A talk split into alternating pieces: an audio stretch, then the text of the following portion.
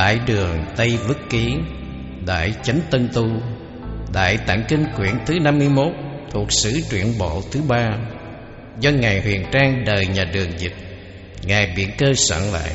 Sa môn Thích Như Điển dịch từ tiếng Hán sang tiếng Việt tại tu viện Đa Bảo Úc Đại Lợi trong mùa nhập thất năm hai nghìn lẻ ba, với sự trợ dịch của Tỳ Kheo Thích Đồng Văn, Tỳ Kheo Thích Hành Giới. Bằng số bảy.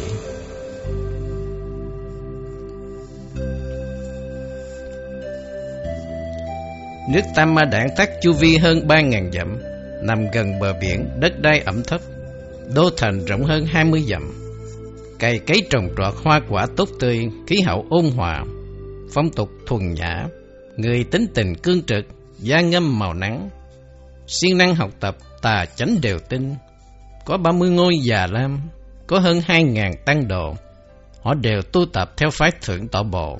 Có một trăm ngôi đền thờ, ngoại đạo sống hỗn tạp, nơi đây họ tu theo phái Ni Kiền Tử, Lõa Thệ. Cách thành không xa mấy, có một bảo tháp do vua A Dục dựng lên. Ngày xưa Đức Như Lai đã vì chư thiên và loài người thuyết pháp ở nơi đây bảy ngày. Bên cạnh đó là dấu tích của bốn vị Phật trong quá khứ đi kinh hành và ngồi thiền. Cách nơi này không xa có một già lam, trong đó có một tượng Phật ngọc xanh, chiều cao tám thước, tướng hảo trang nghiêm viên mãn, vô cùng linh diệu. Từ đây đi đến phía đông bắc gặp bờ biển, cách núi phía bên kia là nước Thất Lợi Sai Đảng La. Tiếp đến phía tây nam của biển lớn là nước Kama Lãng Ca. Tiếp đến phía đông là nước Tri La Bát Đệ. Tiếp đến phía đông có nước Y Thưởng Na Bổ La. Tiếp theo phía đông có nước Maha Chimba là nước Lâm Ấp. Đến phía tây nam là nước Chima Na Châu. Phàm sáu nước này núi sông cách trở, cho nên không nhập cảnh được. Tuy nhiên những phong tục tập quán của các nước này đều được nghe biết. Từ nước Tam Ma Đản Thác đi qua phía tây hơn chín trăm dặm đến nước Trầm Ma Phiêu Đệ. Nước Trầm Ma Phiêu Đệ chu vi một nghìn bốn trăm năm mươi dặm, đô thành hơn mười dặm, nằm gần bờ biển nên đất đai ẩm thấp, cày cấy được mùa, hoa quả tốt tươi, khí hậu nóng nực, phong tục hùng tráng, tính người háo động, tà chánh đều tin. Có hơn mười ngôi già lam, hơn một nghìn tăng sĩ, có hơn năm mươi ngôi đền thờ, ngoại đạo sống hỗn tạp. Nước này có bờ biển và sông ngòi giao nhau, cho nên có nhiều vật quý báu tụ tập nơi đây. Phải nói rằng người của nước này rất giàu có. Phía trong thành có một bảo tháp do vua A Dục xây dựng. Bên cạnh đó là nơi dấu tích của bốn vị Phật trong quá khứ đi kinh hành và ngồi thiền. Từ đây đi đến hướng Tây Bắc hơn bảy trăm dặm, đến nước Yết La No Tô Phạt Sắc No, có chu vi hơn bốn nghìn bốn trăm năm mươi dặm, có đô thành với chu vi hơn hai mươi dặm. Dân chúng nơi đây rất giàu có sung túc, ruộng nương nằm dưới thấp nên rất được mùa, hoa trái cây cỏ tốt tươi, khí hậu điều hòa, phong tục thuần hậu, học vấn về nghề nghiệp cao, tin theo cả tà lẫn chánh. Có hơn mười ngôi già lam và hơn hai nghìn tăng sĩ, tu theo phái Tiểu Thừa Chánh Lượng Bộ. Có năm mươi đền thờ theo ngoại đạo tạp cư. Đặc biệt có ba ngôi chùa không ăn sữa đặc, vì tôn sùng lời giải của tôn giả Đề Bà Đạt Đa. Phía bên đại thành có một chùa tên là Lạc Đà Vĩ Tri, có vườn rất rộng, cũng như có các cốc nhỏ chung quanh. Trong nước có những bậc tài cao, thông minh mẫn tiệp, hoặc tập trung ở đây là những vị giới đức trang nghiêm, mô phạm. Đầu tiên ở nước này, dân chúng chưa tin tưởng Phật Pháp. Khi ấy ở phía nam Ấn Độ, có một người ngoại đạo, bụng mang lá đồng, đầu đội đèn sáng, tay chống tích trượng, từ xa đi vào thành, liền đánh chuông trống muốn cầu luận nghị. Có người hỏi rằng: đầu và bụng mang cái gì lạ lùng như vậy? Đáp rằng: ta có nhiều khả năng về học thuật, nhưng sợ cái bụng nó bể và buồn, cho những kẻ ngu ám nên mới mang đèn đến để chiếu sáng. Nhiều ngày sau, người kỳ dị đó đi trên đường mà chẳng có ai hỏi đến. Vua bảo rằng: trong nước của mình không có bậc minh triết nào sao? Đối với vị khách kia khó mà thù đáp, nhưng vì thể diện quốc gia là mình phải làm sao cầu thỉnh cho được người hiền đức. Lại có kẻ thưa: trong rừng sâu cũng có một kẻ khác đời, khác người, tự xưng là Nhật Sa Môn, có sở học rất cao cường và đã ở lâu nơi sơn lâm tịch tịnh. Vì thể diện quốc gia cũng như đức độ của vua, chẳng lẽ không thể mời được người này sao? Vua nghe như vậy đích thân đi đến thỉnh mời. Sa môn đáp rằng: Tôi là người phía nam xứ Ấn Độ, đến đây ở lại học nghiệp rất nông cạn, sợ chẳng giống như điều nghe. Có thể đến được chẳng dám chối từ, nhưng xin thưa nếu luận nghĩ không thua phải kiến lập Già Lam để triệu tập tăng đồ đến chấn hưng Phật Pháp. Vua đáp: Xin cung kính ghi nhận và không quên công đức đó. Sau đó Sa môn nhận lời thỉnh cầu đến đạo tràng để luận nghị. Lúc ấy ngoại đạo đọc tụng hơn ba vạn lời, ý nghĩa sâu xa văn chương bác học bao hàm, danh tướng thấy nghe trùng trùng như lỗ lưới. Sa môn nghe qua một lần thì đã hiểu rõ từng câu từng chữ chẳng sai lầm, dùng lời để biện bạch cả trăm lần và giải thích, cũng như để hỏi lại ngoại đạo. Ngoại đạo ý hết lý đuối, câm miệng chẳng thể trả lời, đã thua xấu hổ rồi lui. Vua thâm kính cái đức ấy, cho nên cho kiến tạo Già Lam này, và từ đó về sau dùng nơi này để hoằng pháp. Cách Già Lam chẳng bao xa có một bảo tháp do vua A Dục dựng lên. Tại đây ngày xưa Đức Như Lai đã khai đạo thuyết pháp bảy ngày. Bên cạnh đó có một tinh xá là nơi ghi lại dấu vết của bốn vị Phật trong quá khứ đã kinh hành và ngồi thiền. Lại có bảo tháp là nơi Như Lai đã ngồi thuyết pháp do vua A Dục dựng lên. Từ đây đi qua phía tây nam hơn bảy trăm dặm đến nước Ô Trà. Nước Ô Trà có chu vi hơn bảy nghìn dặm, có đô thành chu vi hai mươi dặm, đất đai màu mỡ, lúa thóc được mùa, hoa trái thật là sum xê và nhiều hoa thơm cỏ lạ, có mà tường thuật hết. Khí hậu ôn hòa, phong tục thuần hậu, người dung mạo đẹp đẽ, ngôn từ dịu dàng, khác với miền Trung Ấn Độ. Thích học hỏi nhưng chẳng thâm tín Phật Pháp. Có hơn một trăm ngôi Già Lam và hơn mười nghìn tăng sĩ, tất cả đều tu theo Đại Thừa. Có hơn năm mươi đền thờ, ngoại đạo sống tạp nhạp. Có hơn mười bảo tháp, đều là những nơi Đức Như Lai thuyết pháp và do vua A Dục dựng lên. Phía tây nam biên giới là núi cao, lại có một Già Lam, nơi đó cũng có một bảo tháp bằng đá rất linh dị. Đến trưa hào quang chiếu sáng rực rỡ, cho nên có nhiều tịnh tín xa gần đến đây để lễ bái, hoặc mang hương hoa tràng phan bảo cái để tu phước cúng dường. Số nhiều vô kể, và những bảo cái được dựng ở bên ngoài rất đẹp đẽ. Từ phía tây bắc của Già Lam lại có một bảo tháp cũng giống như phía trước. Đấy là hai bảo tháp mà do chư thần kiến tạo nên, cho nên rất linh dị. Phía đông nam biên giới của nước giáp bờ biển lớn có thành Chiết Lợi Đản Đa, với chu vi hơn hai mươi dặm. Tại xứ này có nhiều lữ khách đến từ vùng biển, họ qua lại các nơi khác và dừng ở đây. Thành quách rất kiên cố vì có nhiều của quý. Bên ngoài thành có hơn năm mươi ngôi Già Lam. Trong chùa có trang trí những tượng rất trang nghiêm. Phía nam đến nước Tăng Già La hơn hai vạn dặm. Những đêm thanh tịnh đáo mắt nhìn về nước kia, thấy bảo tháp răng của Phật.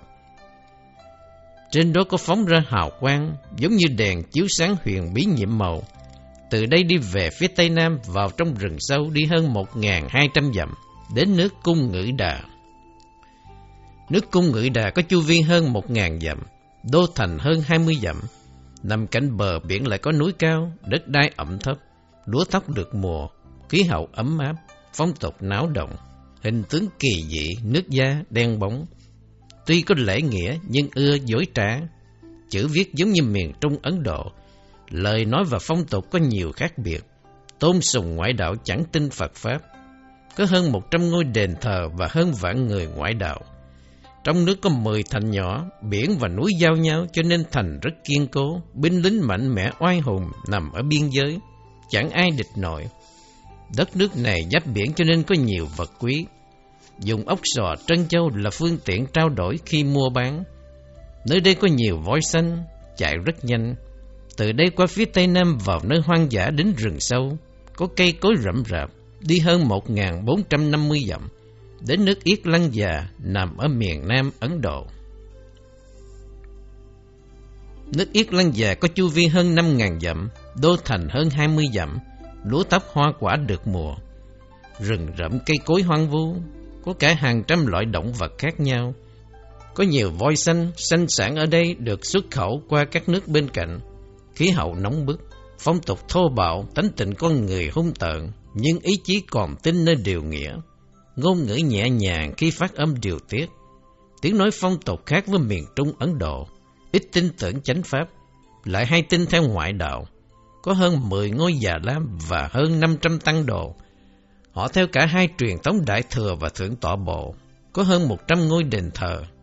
Ngoại đạo sống hỗn hợp, đa phần là ni kiền tử. Nước Yết Lan Già tại đây ngày xưa có lúc tập tục của nhân gian rất thịnh hành. Người xứ này xúc phạm đến vị tiên nhân, đạt đến ngũ thâm, và vị ấy mất hết thần thông, cho nên dùng chú thuật tàn hại người cả nước. Do đó ở đây còn lại rất ít. Ngày tháng trôi qua càng ngày càng giảm. Vì phạm lỗi đó cho nên người càng ngày càng ít. Thành phía nam chẳng xa có một bảo tháp cao hơn một trăm thước, do vua A Dục dựng lên. Bên cạnh đó có di tích của bốn vị Phật trong quá khứ ngồi thiền và kinh hành. Biên giới phía bắc đến đỉnh núi cao lại có một bảo tháp bằng đá cao hơn một trăm thước. Vào một kiếp xưa nọ, khi con người thọ nhiều tuổi, có một vị độc giác Phật nhập niết bàn nơi đây. Từ đây đi về phía tây bắc chỉ toàn là núi và rừng rậm, đi hơn một nghìn tám trăm dặm, đến nước Kiều Tác La nằm ở miền Trung Ấn Độ. Nước Kiều Tác La có chu vi hơn sáu nghìn dặm, có núi non rừng rậm bao bọc chung quanh. Đô thành có chu vi hơn bốn mươi dặm, đất đai trồng trọt thuận lợi tốt tươi, làng mạc nhà cửa san sát. Người người giàu có, hình dáng người kỳ dị, nước da ngâm đen, phong tục hùng tráng, tánh tình thô bạo, tính theo tà và chánh, nghề nghiệp tinh xảo. Vua thuộc dòng Sát Đế Lợi, tôn kính Phật pháp nhân từ đức độ. Có hơn một trăm ngôi già lam và hơn một vạn tăng sĩ tu theo giáo lý Đại Thừa. Có bảy mươi đền thờ, ngoại đạo sống hỗn tạp. Cách thành về phía nam chẳng xa có một ngôi chùa cũ, bên cạnh đó có một bảo tháp do vua A Dục dựng lên. Nơi đây ngày xưa Đức Như Lai đã từng đến và ở, hiện đại thần thông nhiếp phục ngoại đạo. Nơi đây cũng là nơi dừng chân của Bồ Tát Long Mạnh. Lúc bấy giờ có vị vua tên là Bà Đà Bà Ha dẫn chánh, rất trân quý và cung kính ngài Long Mạnh. Bốn bên đều có hộ vệ. Lúc bấy giờ có Bồ Tát Đề Bà từ nước chấp sư tử đến muốn cầu luận nghĩa, nói với các môn nhân rằng hân hạnh xin được ý kiến. Thời môn nhân đến bạch ngài Long Mạnh biết danh tính. Ngài Long Mạnh đổ nước đầy bình bát và ra lệnh cho đệ tử rằng ông mang nước này đưa cho Đề Bà. Đề Bà chờ nước đứng yên rồi bỏ cây kim vào. Đệ tử mang bát trở lại với vẻ hoài nghi. Long Mạnh hỏi ông ấy nói gì. Đáp rằng yên lặng không nói gì hết, rồi bỏ cây kim vào bát. Long Mạnh nói thật là kẻ tài trí, kẻ đó biết việc như thần, phải là bậc á thánh, đạo đức cao vời, hãy mời vào. Hỏi rằng nghĩa là sao, không lời nói vi diệu biện tài nào hơn. Đáp rằng phàm là nước thì tùy theo đồ đựng mà có hình dáng tròn ấy vuông, theo đó mà hiện sạch hay dơ, không có gì có thể ngăn cản và đong lường hết được. Đem sự to lớn đó mà so sánh với sự học của ta thật là tài trí. Việc bỏ cây kim vào trong nước, phải nói rằng một điều hy hữu, đây là kẻ rất phi thường, hãy cho vào. Long Mạnh thấy phong thái tư cách an nhiên đẹp đẽ, lời nói ôn tồn sanh ra cảm phục. Đề Bà có đầy đủ phong cách như thế mà từ xa còn đến đây muốn học hỏi. Dáng dấp oai thần, đi đến rất oai nghiêm, rồi lên tòa ngồi và đàm luận suốt ngày không hết. Câu nghĩa chương cứu thanh tao, cho nên Long Mạnh nói kẻ hậu học nhìn đời vi diệu, sự biện bác sáng sủa hơn trước. Tối nay gặp người tuấn kiệt và thành thật nói rằng đây là điều hy hữu và ngọn đèn chánh pháp không thể tắt. Giáo pháp ấy có thể hoằng dương cho người đời sau, thật là hân hạnh có thể đến cái ghế trước mặt để đàm luận huyền nghĩa. Đề Bà nghe nói như vậy, tâm liền tự phụ đến trước phát lời biện luận nghĩa lý. Đề Bà dùng từ thật mạnh hướng về đối chất nghĩa lý, nhưng thấy uy nghi dung mạo rồi quên đi lời và ngậm miệng. Đoạn từ chỗ ngồi bước xuống rồi xin theo học. Long Mạnh nói: Hãy ngồi xuống lại đi. Bây giờ ngươi là học trò, ta sẽ dạy cho chân diệu Lý Pháp Vương. Lúc ấy Đề Bà ngũ thể đầu đĩa một lòng nghe lời và thưa: Từ nay về sau con xin vâng lệnh. Long Mạnh Bồ Tát sống nhàn nhã nhờ thuốc dưỡng sinh, thọ mạng hơn trăm tuổi mà dung mạo không suy, cũng giúp nhà vua thuốc men như thế để thọ hơn một trăm tuổi. Nhà vua có một vương tử hỏi mẹ rằng: Con bao giờ được làm vua? Mẹ đáp: Ta thấy chưa có cơ hội nào cả. Ta nghe vua sống đến hàng trăm tuổi, cho nên con cháu già hết, và cũng sống lâu, lại được Long Mạnh cho thêm phước lực bằng thuốc trường sanh. Nếu Bồ Tát tịch diệt, nhà vua mất ngôi. Long Mạnh Bồ Tát là bậc trí huệ cao vời, từ bi thâm hậu, ban cho tất cả quần sanh một đời sống như thế, nên con có thể đến đó xin cái đầu của ngài, nếu được thì kết quả sẽ như ý. Vương tử theo lời dạy của mẹ đến Già Lam và xin người các cổng được vào bên trong. Lúc ấy ngài Long Mạnh Bồ Tát đang tụng kinh và nhiễu Phật, liền thấy vương tử nên hỏi rằng: Vì lý do gì mà đến tăng phòng vào ban đêm vậy? Có việc nguy hại tật bệnh mà đến phải không? Đáp rằng: Từ mẫu của con dạy con rằng kẻ sĩ xả thân, sự xả thân ấy cũng mang lại lợi lạc cho quần sanh. Qua lời dạy đó, con chưa có thể bỏ được báo thân này để cầu được điều như ý muốn. Mẹ con bảo không sao, chư thiện thở Như Lai của ba đời trong mười phương xưa nay để được chứng quả phải cần cầu Phật đạo, tu tập giới nhẫn, hoặc hiến thân cho thú, hoặc cắt thịt cho chim. Vua Nguyệt Quang đã thí đầu cho Bà Lá Môn, vua Từ Lực đã hiến máu cho Dạ Xoa. Những việc như thế khó mà nói hết. Trước cầu cho mình giác ngộ chứ không phải cho người khác. Nay Bồ Tát Long Mạnh có ý chí cao vời vợi, cho nên con cũng cầu xin được cái đầu của ngài để có việc. Nếu ngài xả thì có thể vào cuối năm nay, nhưng ngài xả liền thì tội con rất nhiều, việc đó sẽ hại đến cái đức. Nguyện cho sự tu tập của Bồ Tát sẽ thành Phật quả, đem lòng từ đến cho chúng sinh, và trí tuệ ấy thì vô cùng. Xin xem nhẹ sinh mạng và xem thân này trôi nổi như một loại vật. Ngài có thể vì bổn nguyện mà cho con được toại nguyện không? Long Mạnh Bồ Tát đáp: Lời nói hay thật. Ta vốn cầu thánh quả, và học Phật nên thường xả bỏ. Thân này như âm hưởng như bọt nước lưu chuyển trong tứ sanh, qua lại trong lục thú, chứa chấp nhiều lời nguyện. Chẳng muốn một gì mà nay vương tử chỉ có một chứ không khác. Nếu vương tử vẫn một lòng mong muốn, ta sẽ tuân lệnh.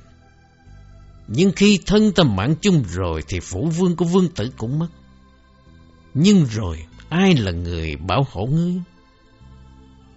Long Mạnh bồi hồi đáp sự yêu cầu rồi tuyệt mệnh, bèn lấy lá khô tử vận, sau đó lấy kiếm để cắt đầu.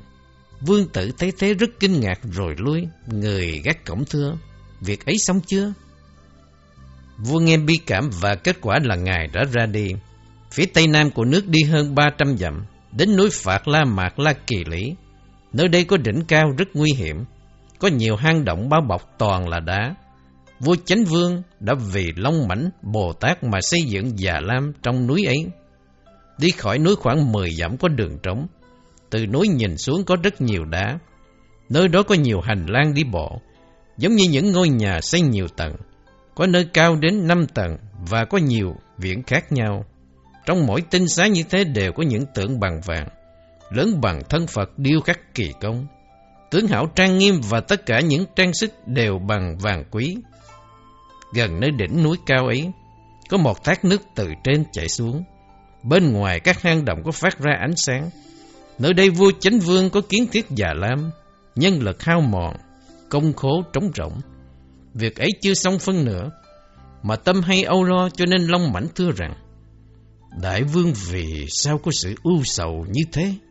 Vua đáp: Ta đã dùng tất cả tâm lòng để làm việc phước đức, lâu dài đợi ngài Từ Thị. Công việc chưa xong mà tiền tài hết sạch. Mỗi lần nghĩ đến buồn lo, ngồi đây để chờ. Ngài Long Mạnh thưa: xin đừng lo ôn. Phàm là phước đức thắng duyên thì không có cái cuối cùng. Cứ phát nguyện lớn đừng lo chẳng xong. Ngày hôm đó vua về lại cũng rất là an lạc. Sau đó vua xuất du để thăm sông núi liền, đến nơi bình nghỉ này mà kiến thiết bảo tháp. Vua đã thỏa nhận sự hối quá và tiếp tục phụng trì chánh pháp. Long Mạnh Bồ Tát có thần dược vi diệu đã rải lên trên đá lớn, điền biến thành vàng. Vua đến thấy vàng, tâm rất sung sướng. Khi hồi giá đến nơi, Long Mạnh thưa rằng: hôm nay du ngoạn đã có sự cảm ứng của thần linh. Nơi đất đai núi rừng kia đã thấy được vàng bạc tụ lại. Long Mạnh nói: chẳng phải quỷ thần cảm động đâu, đó là do lòng chí thành mà cảm ứng nên vàng bạc vậy. Sau khi nói như vậy, liền cho lấy về để xây dựng chùa tháp. Sau khi xây dựng xong, chùa năm tầng, mỗi tầng như thế đều có bốn tượng Phật lớn bằng vàng. Những vàng còn dư đem cho vào kho, rồi triệu tập một ngàn vị tăng đến để lễ tụng và Long Mãnh Bồ Tát vì giáo pháp của Đức Thích Ca mà tuyên dương, và vì các vị Bồ Tát khác diễn thuật và bàn luận, soạn ra biệt tạng ở nơi này. Nơi tầng lầu một chỉ để tượng Phật và các kinh luận. Tầng năm phía dưới cùng để cho tịnh nhân ở và những đồ vật riêng tư. Ở giữa ba tầng thì làm phòng ốc. Nghe người xưa bảo lại rằng, khi vua Chánh Vương xây dựng xong, kể cả công nhân ăn uống và chư tăng dùng hết chín ức tiền vàng. Cho nên sau này tăng tín đồ phẫn nộ tranh đấu và phê phán vua. Lúc ấy các tịnh nhân liền nói rằng, tăng đồ tranh tụng nói lời hủy bán nhau, kẻ ác sẽ nhân đi mà hủy hoại già lam. Cho nên những lầu này không cho tăng đồ ở. Từ đây về sau chư tăng không được qua lại, tới lui nơi cửa của nước này. Lúc bấy giờ, liền cho những y sư giỏi vào bên trong để trị bệnh. Nhiều cửa ra vào chẳng biết làm sao kiểm soát. Từ đây đi vào trong rừng sâu phía nam, đi hơn chín trăm dặm, đến nước An Đạt La ở phía nam Ấn Độ. Nước An Lạc La có chu vi hơn ba nghìn dặm, đô thành hơn hai mươi dặm. Tên thành là Bình Kỳ La, đất đai tốt tươi, cày cấy trồng trọt được mùa, khí hậu ôn hòa, phong tục phức tạp, ngôn ngữ nhẹ nhàng, nói khác với miền Trung Ấn Độ. Chữ nghĩa quy tắc giống nhau, có hơn hai mươi ngôi già lam và hơn ba nghìn tăng sĩ. Đền thờ có hơn ba mươi ngôi, ngoại đạo sống tạp nhạp. Cách thành Bì Kỳ La chẳng bao xa có một ngôi già lam lớn. Ngôi chùa này có nhiều tầng lầu vô cùng đẹp đẽ. Tượng Phật và các tượng Bồ Tát hình tướng trang nghiêm, chạm trổ rất công phu. Phía trước già lam có một ngôi bảo tháp cao hơn một trăm thước. Đây là do vị Chiết La A-la-hán kiến tạo. Sau chùa A-la-hán về hướng Tây Nam chẳng bao xa lại có một bảo tháp do vua A Dục dựng lên. Nơi đây ngày xưa Đức Như Lai đã thuyết pháp, hiện đại thần thông độ vô lượng chúng. Rồi cũng từ phía Tây Nam của chùa A-la-hán đi hơn hai mươi dặm đến núi Cô Sơn. Trên đỉnh núi có một bảo tháp bằng đá. Nơi đây ngài Trần Na Bồ Tát tạo nên nhân minh luận, đồng thù. Bồ Tát Trần Na là người sao Phật nhập diệt mạt pháp y, chí nguyện rộng lớn, huệ lực thâm thẳm, thương đời chẳng nơi nương tựa, nên muốn hoằng dương thánh giáo mà tạo ra nhân minh luận, lời sâu lý rộng. Nếu bậc học giả không cố gắng thì khó thành sự nghiệp. Bèn vào thâm sơ tham thiền nhập định, quán sát nội tâm, xem xét lợi hại mới tạo nên văn nghĩa. Lúc bây giờ trong động đá gây nên tiếng vang khói mây biến thái, cho nên sơn thần đến gặp Bồ Tát thân cao trăm thước và xướng lên lời rằng: ngày xưa Đức Phật Thế Tôn vì quyền biến hướng dẫn hàm linh và vì tâm từ bi mà thuyết nhân minh luận, diệu lý bao quát ngôn từ sâu sắc. Như Lai tịch diệt nghĩa ấy đã bị chôn vùi. Bây giờ có ngài Trần Nam Bồ Tát phước trí cao vời, sâu hiểu thánh giáo về nhân minh luận, cho nên trùng tuyên lại. Lúc đó Bồ Tát phóng đại quang minh chiếu đến những nơi u ám, và vua của nước này sanh tín tâm sâu xa và tôn kính Tam Bảo. Thấy tướng quang minh này, nghi rằng đã vào Kim Cang Định, nhân đây mà thỉnh Bồ Tát chứng quả vô sanh. Bồ Tát Trần Na đáp: ta đã nhập định và quán sát. Nếu muốn dịch nghĩa chú thích kinh này sâu sắc thì tâm phải hiểu rộng biết nhiều, chẳng nguyện chứng quả vô sanh. Vua đáp: quả vô sinh là nơi thanh chung ngưỡng mộ, xa lìa tam giới. Chứng được tam minh là điều rất cao cả, nguyện nên chứng lấy. Bồ Tát Trần Na lúc ấy rất hoan hỷ lời thỉnh cầu của vua, nên liền chứng quả vô học. Bồ Tát Văn Thù, Diệu Cát Tường, thương mến, muốn cảnh giới khải móng tay, liền ngộ và nói rằng: tiếc thay, làm sao mà bỏ cái tâm rộng lớn chỉ vì ý chí hẹp hòi. Từ việc nhớ nghĩ cho riêng mình, kể cả luôn cái chí nguyện, nếu muốn có lợi lạc, hãy nói rộng cái thuyết du già sư địa luận của Bồ Tát Từ Thị hướng dẫn cho kẻ hậu học, được lợi ích biết là bao. Bồ Tát Trần Na kính thọ ý chỉ phụng trì sám hối, rồi từ đây nổi trôi nghiên cứu rộng thêm nhân minh luận. Nếu những học giả sở giải bày luận có tính chất từ chương, thì hãy đưa nghĩa lớn của tông phong mà bày ra lời nói vi diệu, làm nên nhân minh luận để hướng dẫn cho kẻ hậu học về sau. Từ nay về sau nên tuyên dương du già, từ đó có rất nhiều môn nhân và những kẻ hiểu biết trong đời. Từ đây đi vào giữa rừng qua hướng nam hơn ngàn dặm, đến nước Đà Na Yết Lân Ca, nước An Đạt La, thuộc miền nam xứ Ấn Độ. Nước Đà La Yết Lân Ca có chu vi hơn sáu ngàn dặm, đô thành có chu vi hơn sáu mươi dặm, đất đai màu mỡ, lúa thóc được mùa, có nhiều làng ấp hoang dã ít người sinh sống, khí hậu ôn hòa, người da màu đen sậm, tánh tình hung bạo, ham học nghề nghiệp. Có nhiều ngôi già lam bị hoang vu còn lại chừng hai chục ngôi, tăng đồ hơn một ngàn người, đa phần học theo đại chúng bộ. Đền thờ có hơn một trăm ngôi, ngoại đạo sống tạp nhạp. Phía đông của thành là núi, nơi có một tăng già lam tên là Phật Bà Thế La Đông Sơn. Phía tây của thành cũng là núi, nơi đó có một ngôi chùa A Phạt La Thế La Thế Sơn. Xứ này đầu tiên vua vì Phật pháp mà kiến tạo nên già lam. Có sông chảy qua phía trước chùa, những hành lang đi bộ dọc theo núi. Có những vị thần linh xuất hiện và các bậc thánh hiền tới lui. Kể từ khi Phật nhập diệt sau một ngàn năm, mỗi năm như vậy có khoảng một ngàn chư tăng cùng đến đây an cư. Khi giải chế mọi người chứng A-la-hán, dùng thần lực bay lên hư không mà đi, một ngàn năm sau phàm thánh đồng cư. Nhưng kể từ một trăm năm nay không có tăng lữ vãng lai. Cũng có những sơn thần dị hình, hoặc làm hình con chó, hoặc làm hình khỉ vượn, để dọa nạt người đi qua nơi chỗ hoang vắng, chẳng có tăng nào cả. Cách về phía nam của thành không xa, có một ngọn núi cao, nơi đó là nơi mà luận sư Bà Tỳ Phẻ Già thành biện, ở trong động Atula để chờ gặp Bồ Tát Di Lạc thành Phật. Luận sư có đức sâu dày khó tả, bên ngoài mặc áo ngoại đạo, nhưng bên trong hoàng dương tư tưởng học thuật của Long Mạnh. Khi nghe Ngài hộ pháp Bồ Tát ở nước Ma Kiệt Đà muốn hoàng dương giáo lý của Đức Phật, có cả ngàn người theo, và muốn luận nghị cho nên chống tích trưởng mà đến thành Ba Thác Ly. Biết rằng Bồ Tát hộ pháp đang ở dưới cây bồ đề, cho nên luận sư đã nói với môn nhân rằng: quý vị hãy đến cây bồ đề để gặp Bồ Tát hộ pháp, vì tôi mà thưa rằng Bồ Tát đã tuyên dương giáo pháp, hướng dẫn nhiều người bỏ tà quý chánh, ngưỡng đức cao dày từ lâu mà nguyện chưa xong, nay muốn đến yết kiến và lễ bái dưới gốc cây bồ đề. Thể nguyện nếu không gặp được thì sẽ gặp khi chứng được quả trời người.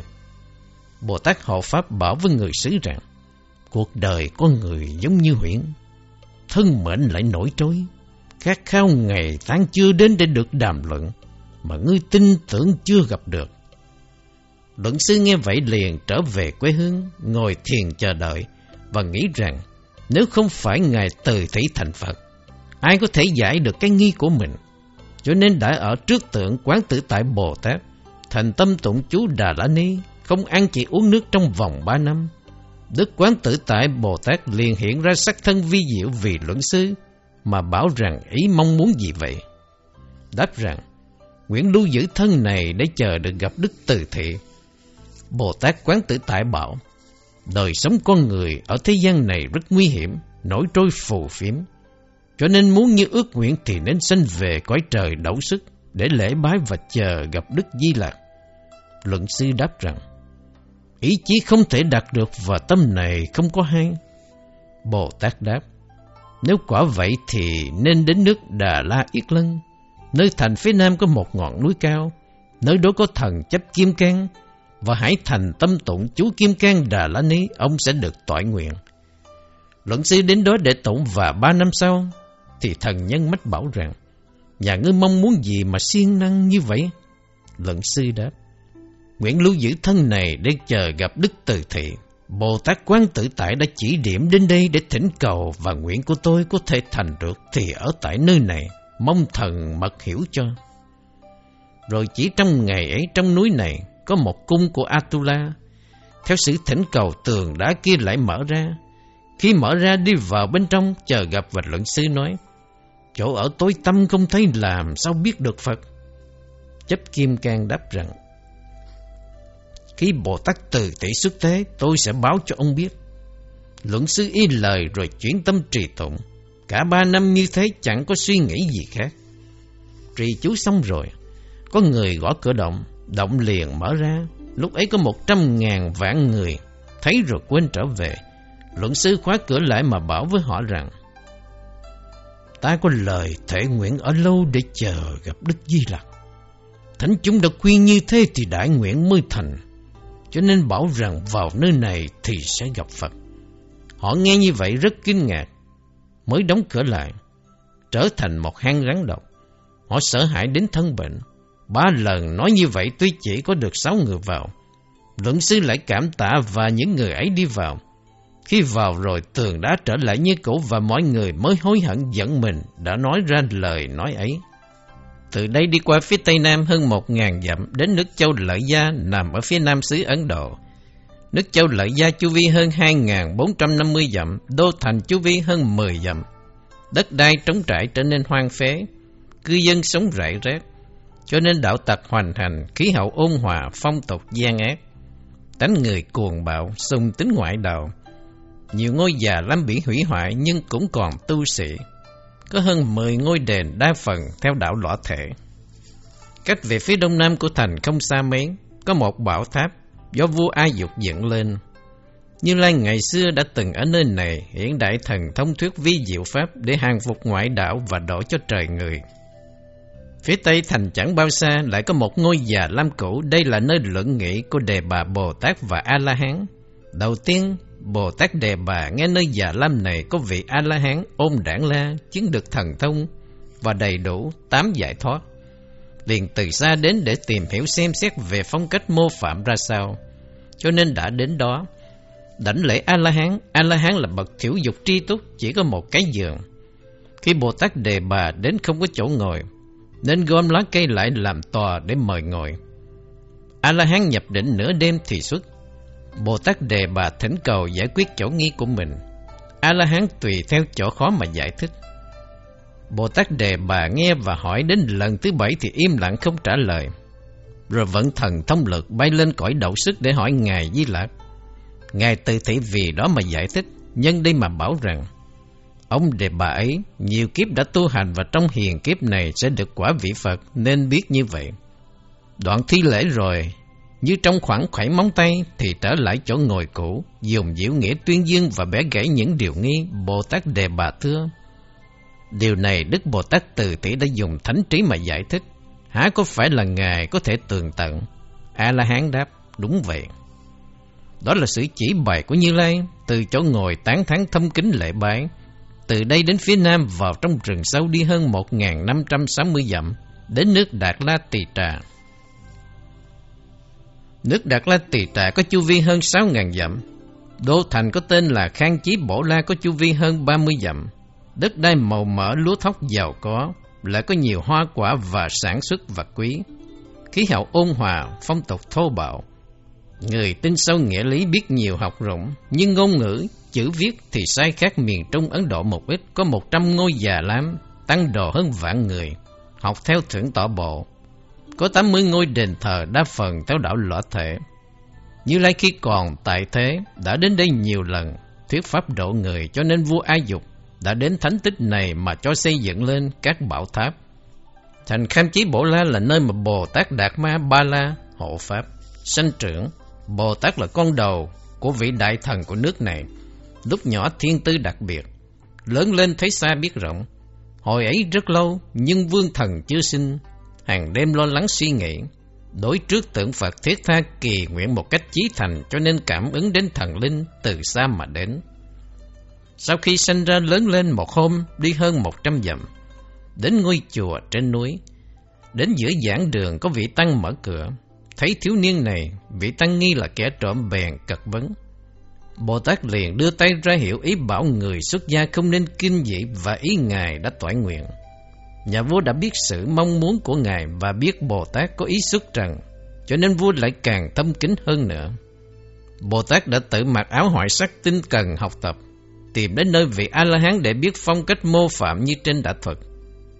Cách về phía nam thành không xa có một đại già la mà trong nước khắp nơi đều giống vậy. Đã có một bảo tháp cao hơn một trăm thước do vua A Dục dựng lên. Đức Như Lai ngày xưa ở nơi đây thuyết pháp để hàng phục ngoại đạo và rỗng đổ trời người. Gần đó cũng có một di tích là nơi của bốn vị Phật quá khứ ngồi thiền và kinh hành. Từ đây đến phía nam đi hơn ba ngàn dặm đến nước Chu La Cự Thác. Nước Chu La Cự Thác có chu vi hơn năm ngàn dặm. Bô Thành có chu vi hơn bốn mươi dặm. Đất đai khô cằn không trồng trọt được mấy, nhưng những hải sản trân quý đều tập hợp nơi nước này. Khí hậu ấm áp, người da ngăm đen, tánh tình cương nghị, tà chánh đều tinh, ít thích nghề nghiệp, ưa làm điều thiện. Đa phần chùa viện nơi đây đều bị hoang phế, chỉ còn lại một số ít chư tăng. Có hơn một trăm ngôi đền thờ, tin theo ngoại đạo, đa phần theo đạo lõa thể. Thành phía đông chẳng xa có một già lam cũ, vườn chùa trở nên hoang phế, do em của vua A Dục kiến thiết lên. Phía đông này lại có một bảo tháp, chỉ còn nền móng. Bảo tháp này do vua A Dục xây. Nơi đây ngày xưa Đức Như Lai đã thuyết pháp hiện đại thần thông độ vô lượng chúng. Vì hình ảnh của thánh tích này, vua đã xây dựng lên. Thời gian năm tháng trôi qua, người ta đến cầu nguyện và xem ở đây như là chỗ ở của thần linh.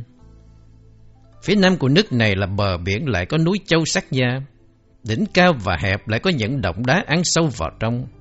Trong núi có cây bạch đàn, cây chu đàn và nhiều loại cây khác, khó có thể phân biệt hết. Duy chỉ có mùa hạ lên núi chiêm ngưỡng thấy nơi đây có nhiều rắn lớn. Được biết vì chất của gỗ mục ẩm ướt cho nên rắn thích ở. Cũng có nhiều người thấy thế liền lấy tên bắn. Mùa đông như ẩn nấp vào trong thân cây. Tại đây cũng có cây yết bố la hương, cây long não, cây tùng, cây bách và có nhiều cây khác. Những cây ở dưới ẩm thấp không có mùi hương. Khi cây khô người ta chặt đi, trong đó có mùi hương, và từ trong lõi cây có những đường vân màu sắc giống như nước và như tuyết. Đây chính là mùi hương của long não. Núi Chư Sắc Gia, về phía đông có núi Bố Đảng, Lạc Ca. Núi này rất nguy hiểm, có nhiều hang động. Trên đỉnh núi có hồ, nước trong như mặt gương chảy thành sông, chảy quanh núi đến hai mươi vòng rồi đi vào biển Nam Hải. Bên cạnh cái hồ đó có động đá rất đẹp, là nơi mà Bồ Tát Quán Tự Tại qua lại dạo chơi. Nếu ai có lời nguyện muốn gặp Bồ Tát chẳng quản thân mệnh, lội nước trèo non, quên đi nguy hiểm thì có thể đạt được lời nguyện ấy. Dưới chân núi có người ở, đến đây kỳ nguyện thỉnh cầu để được thấy, hoặc tạo nên hình ảnh tự tại thiên, hoặc bôi than lên mình như ngoại đạo để an ủi dụ dỗ những người có lời nguyện. Từ núi này đi qua phía đông bắc thì đến bờ biển. Từ bờ biển phía nam có đường đi qua nước Tăng Già La. Người xưa nói rằng từ đây đi vào biển phía đông nam, đi hơn ba ngàn dặm đến nước Tăng Già La, không thuộc nước Ấn Độ. Đại Đường Tây Vực Ký, hết quyển mười.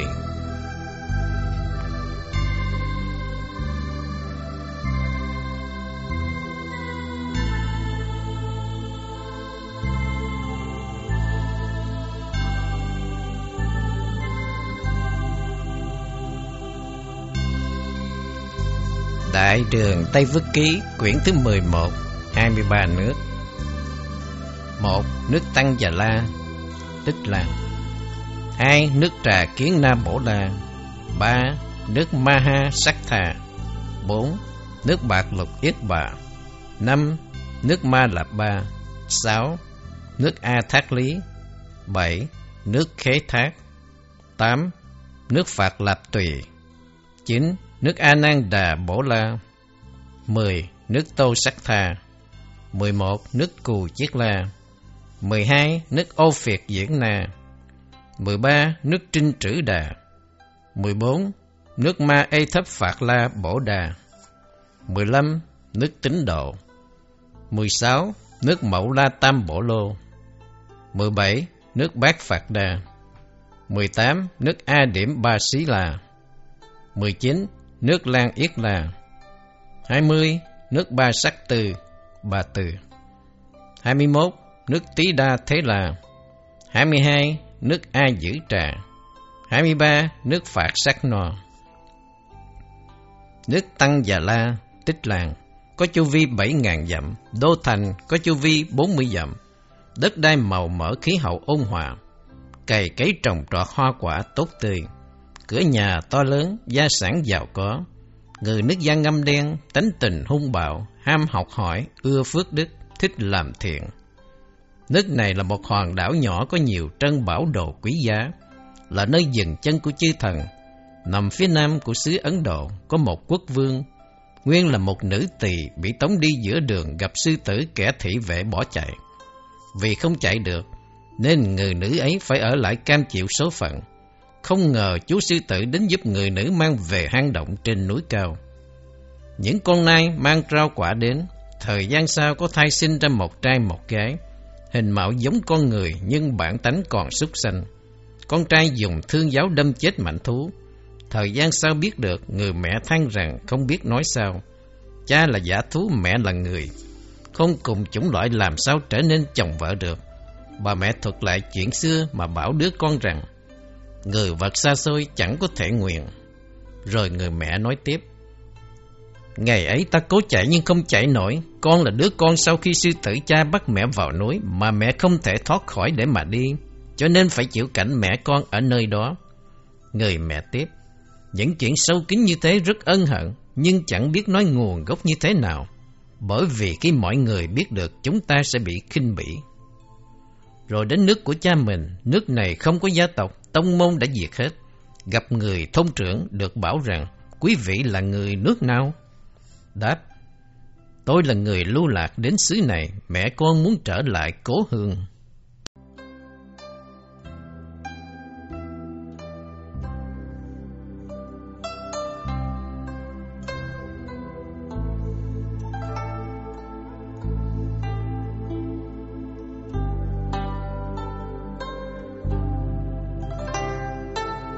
Được mọi người thương chu cấp, vua sư tử lại chẳng thấy nữa, do chỗ quấn quýt nam nữ mà vô minh sanh khởi. Bây giờ ra khỏi hang đá đến tại thôn này, hét lên chấn động tàn độc con người. Người trong làng trục xuất ra và giết chết, rồi đánh trống, thổi tù và gương nỏ, cầm xà mâu chảy từng đòn, nhưng thú không bị hại. Vua nước đó sợ không thích hợp với lòng người, cho nên muốn đuổi kẻ mỏi rợ ấy đi. Vua thân chinh xuất binh lính kéo vào rừng, khóa cửa hang động lại. Sư tử rống lên làm chấn động núi rừng, người vật đều bỏ chạy. Đã bắt không được con thú nào mà còn tổn thất nữa. Nếu bắt được con sư tử này thì trừ được hậu hoạn cho đất nước, sẽ đền đáp trọng thưởng cho những ai tìm được. Đứa nhỏ nghe vua ra lệnh như thế liền thưa với mẹ rằng: đã đến lúc vô cùng đói khổ rồi, làm sao có thể ứng phó được, hoặc có thể phủ dụ được. Bà mẹ nói: nói vậy không được, sư tử tuy là loài súc sanh nhưng là cha của con, làm sao con có thể làm điều nghịch hải được như vậy? Người con nói: người và súc vật là hai loại khác nhau, lễ nghi đã có sự sai khác rồi thì làm sao phải giữ lòng như thế? Cậu bé mang dao nhỏ ra nhận lời triệu tập. Lúc ấy có ngàn vạn loài cỡ mây bay đến chỗ sư tử ở trong rừng. Người chưa đến gần, đứa con đến trước mặt cha nó quỳ xuống, làm ra vẻ thân ái để cho sư tử không nổi sân hận, rồi lấy dao đâm xuyên qua bụng sư tử. Vì lòng thương yêu cậu bé, sư tử không có chút sân hận nào hết, bụng vỡ ra rồi chết. Vua nói rằng: người ở đâu mà kỳ tài thế, vì phước lợi mà dụ được sư tử hơn cả sức mạnh kia. Từ đó về sau chẳng còn lo lắng nữa. Cậu bé thuật lại sự tình của mình cho vua nghe. Vua nói: đồ phản nghịch, cha mày mà còn bị mày hại, huống gì là những người không phải thân thuộc. Loài súc sanh khó dạy, Tính tình hung bạo dễ náo động, dù tạo được công lớn trừ hại cho dân, nhưng giết cha là đồ nghịch tặc, cho đồ trọng thưởng rồi bảo lui. Vua phóng thích vào tận nơi xa xôi để đề phòng sự mưu nghịch. Vua sắm sửa hai chiếc thuyền lớn có nhiều lương thực cho người mẹ ở lại, chu cấp thưởng công. Người con gái đi một chiếc thuyền khác bị sóng gió thổi đi xa biệt tích. Thuyền người con trai ra biển rồi trôi dạt vào bờ, gặp đảo nhiều ngọc ngà châu báu. Sau đó, có một thương nhân tìm trấn bảo nên đến bờ biển này, bèn giết người thương chủ để lại người con gái. Như thế sinh ra con cái rất nhiều, sau đó lên làm vua và có triều thần trên dưới cho xây lại thành quách biên cương mà tổ tiên của họ là giống sư tử. Nhân đây, lấy tên đó đặt quốc hiệu, còn thuyền của người con gái bị trôi đến nước Ba Sắc Tu Tây, bị quỷ thần hiếp sinh ra một bầy con gái. Ở phía tây nước này là nước chỉ có toàn đàn bà, cho nên người nước sư tử hình dáng đen đúa, có vầng trán và gò má rộng, tánh tình mạnh bạo, an nhẫn độc ngầm. Vì họ thuộc dòng dõi mãnh thú cho nên người ở đây rất mạnh khỏe. Lại một thuyết khác trong Phật Pháp có nêu ra như sau. Ngày xưa nơi này là một nơi có nhiều của quý. Nơi đó có năm trăm la sát nữ cư ngụ. Trên thành có hai cây phan cao báo hiệu việc tốt xấu. Khi có việc tốt, cây phan dao động bày phía chữ tốt. Ngược lại, khi xấu bày chữ xấu. Có một người thương nhân đến đạo quý này. La sát nữ biến thành mỹ nữ, mang hương hoa và tấu âm nhạc nghinh đón và dụ cho đi vào trong thành bằng sắt này hoang lạc trong ngục bằng sắt kia. Dần dần lấy làm thức ăn. Lúc đó ở Thiểm Bổ Châu có một thương chủ tên là Tăng Già, cũng còn gọi là Tăng Già La. Cha đã già cho nên thay cha làm việc cùng với năm trăm thương nhân đi vào trong biển tìm vật quý. Sóng gió làm thuyền trôi dạt vào đảo này. Lúc ấy cây phướng của La Sát Nữ hiện lên chữ tốt. La Sát Nữ dùng hương hoa tấu âm nhạc để nghinh tiếp dụ dỗ họ vào thành sắt. Thương chủ đã cùng với La Sát Nữ vương vui chơi thỏa thích. Còn những thương nhân khác vui đùa với những la sát nữ khác. Thời gian trôi qua sanh được một người con. Kết quả của mối tình thâm giao này, rồi muốn giam những người lái buôn vào trong ngục sắt. Lúc ấy ông Tăng Già La ngủ thấy ác mộng, biết là không phải việc tốt, liền muốn trở về đất liền, nhưng gặp phải ngục sắt và nghe tiếng khóc bi thương. Leo lên cây cao hỏi rằng: ai thốt ra lời bi thương oán hờn thế này? Đáp rằng: ông không biết à, những người nữ trong thành này đều là la sát cả. Ngày xưa họ dụ tôi vào trong thành này hoang lạc vui chơi. Anh cũng sẽ đến nơi ngục tối đó, và cũng sẽ bị chúng ăn thịt như tôi đã bị. Bây giờ ở trong đó đã có nhiều người rồi, không bao lâu nữa các anh sẽ chịu họa này. Tăng Già La đáp: có kế gì thoát ra không? Tôi nghe rằng ở bờ biển có một con ngựa trời, nếu đến đó cầu thỉnh sẽ được cứu giúp. Nghe như vậy, Tăng Già La liền cáo từ người thương nhân ấy, chạy ra bờ biển nhất tâm cầu cứu. Lúc bấy giờ Thiên Mã đến bảo với ông ấy rằng: các anh mỗi người bám vào cái lông của tôi, nhớ đừng nhìn xuống. Tôi sẽ mang các anh bay qua biển thoát nạn. Khi nào đến Thiểm Bộ Châu, sẽ báo cho biết đã đến cố hương. Các thương nhân y theo lời dặn, hết sức bám chặt vào lông ngựa. Thiên Mã bay lên mây qua biển đến bờ. Các la sát nữ biết mọi người ấy đã đào thoát liền nói rằng: kỳ lạ thay, họ đi hết rồi. Họ đã mang đứa bé bay lên hư không mà đi rồi. Biết rằng những người thương nhân kia đáp xuống bờ biển, cho nên ra lệnh bay theo để tìm. Đang bay gặp các vị thương nhân trên hư không, la sát nữ khóc lóc nước mắt đầm đìa. Những người thương nhân không cho khóc nữa. La sát nữ nói rằng: tôi thật cảm động khi gặp người tốt đã cùng tôi ân ái vui vẻ lâu rồi mà bây giờ lại bỏ đi. Bỏ vợ bơ vơ lo lắng, ai có thể nhẫn tâm như thế? Hãy vì hạnh phúc mà lưu lại nơi thành. Những người thương nhân nhất quyết không muốn quay lại. Các la sát nữ cố gắng nài nỉ nhưng không thành, bèn dùng yêu mỹ để chiêu dụ. Các vị thương nhân yêu đắm thật khó nhẫn chịu, tâm muốn bỏ đi nhưng thân muốn trở lại. Lúc ấy các la sát nữ liền bái tạ rồi mang những thương nhân về trở lại.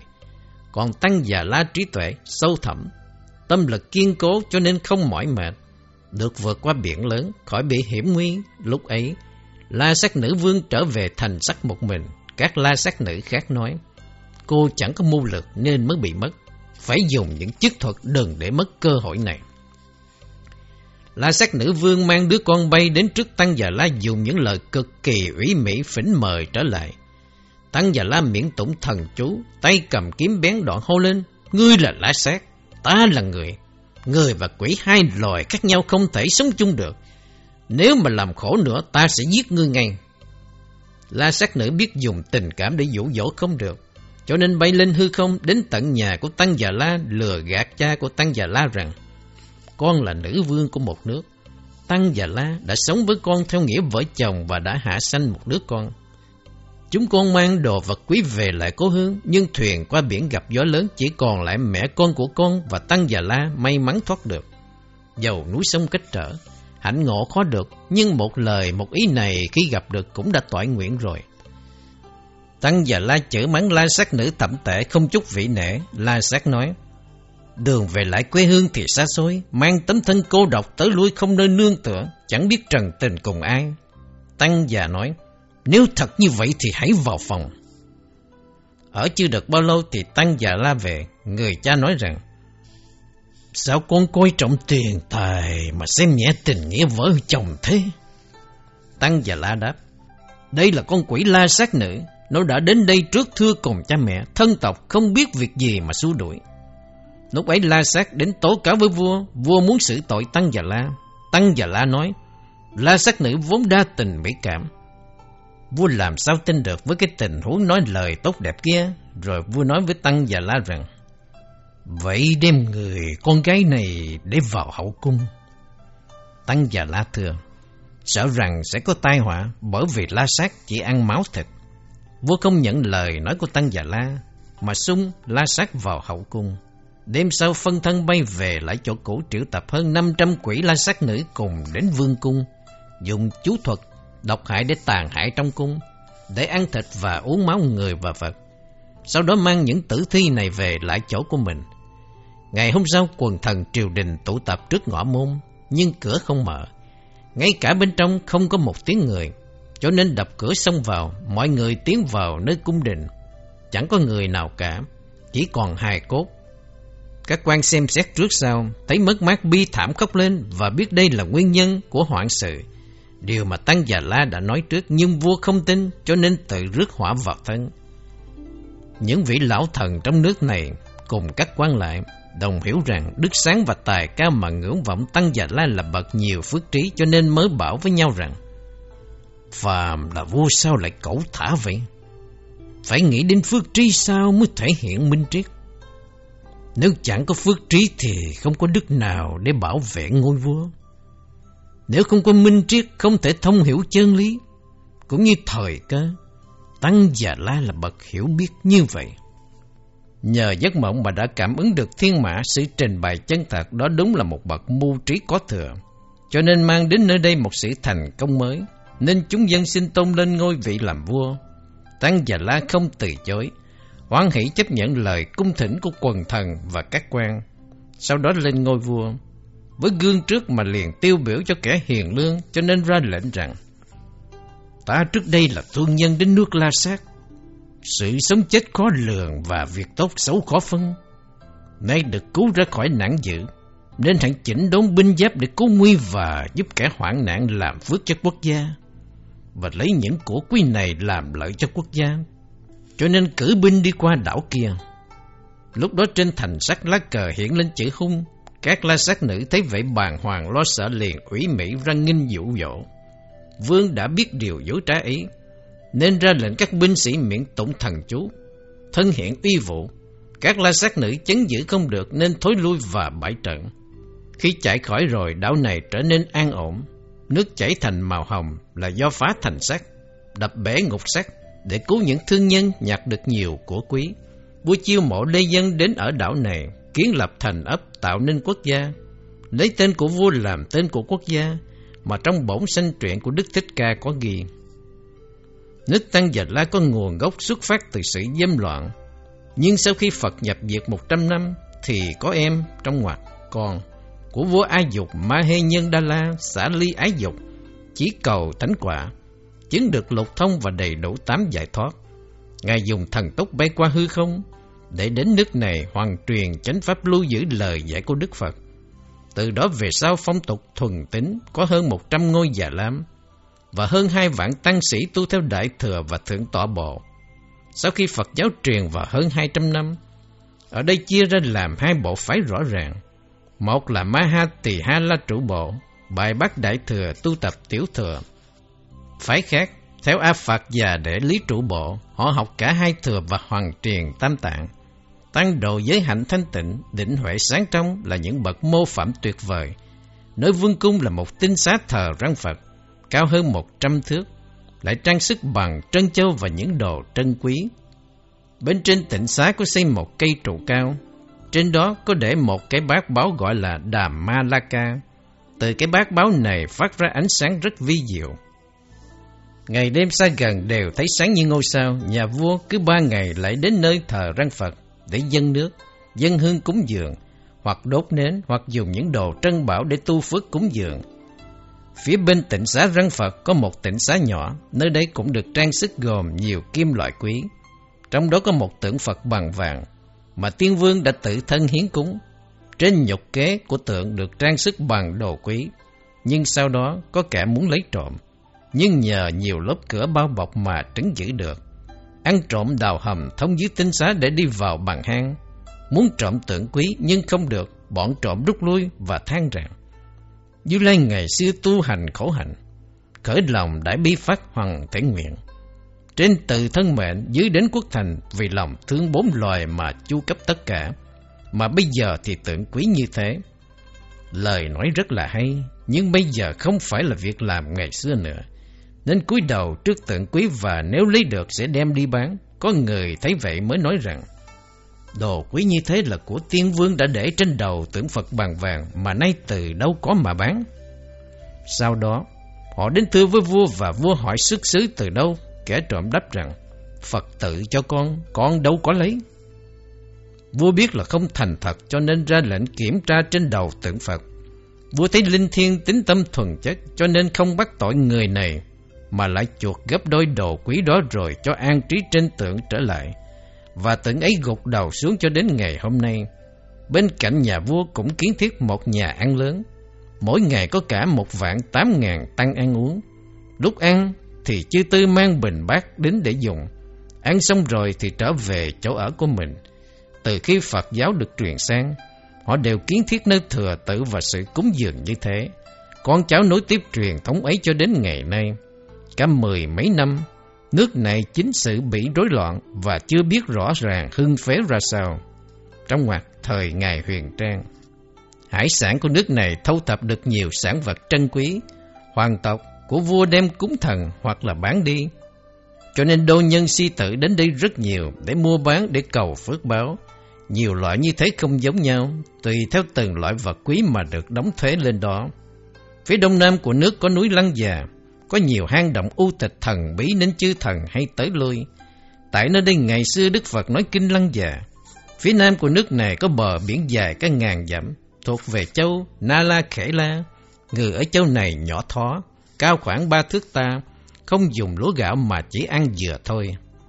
Phía tây của châu Na Lê Khể La cũng có bờ biển dài hơn một ngàn dặm. Dọc theo đảo này phía đông có tượng Phật bằng đá cao hơn một trăm thước, mặt ngồi xoay về hướng đông để trái cầu nguyệt ái trên nhục kế. Mỗi khi ánh trăng chiếu thì nước từ trái cầu chảy ra thấm vào đá, chảy ra suối. Lúc ấy có một thương nhân gặp gió to bão lớn, thuyền tấp vào đảo này. Ở đây không có gì để uống vì quá khát nước. Người ấy gặp đúng hôm rằm, nên trên đỉnh đầu của tượng nước chảy ra tràn trề. Người ấy chí thành nên có sự linh ứng ấy, cho nên có thể ở lại đây thêm nhiều ngày nữa. Mỗi tháng sau đó nước không chảy nữa.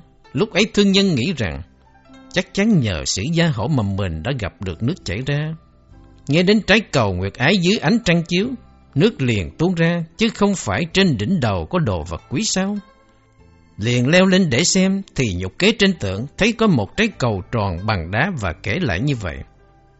Phía tây của đất nước một bờ biển dài hơn một ngàn dặm đến châu Đại Bảo. Nơi đây chẳng có người ở mà nơi của chư thần. Đêm thanh vắng thấy ánh sáng phát ra từ núi và nước. Có nhiều thương nhân tới lui ở đây cảm nhận được những điều khó nói. Họ đến từ nước Đạt La Tỳ Trà, từ phía bắc xâm nhập vào rừng rậm rồi băng qua những thành ấp. Cũng có những kẻ hung bạo kết bè với nhau để sát hại người lữ hành.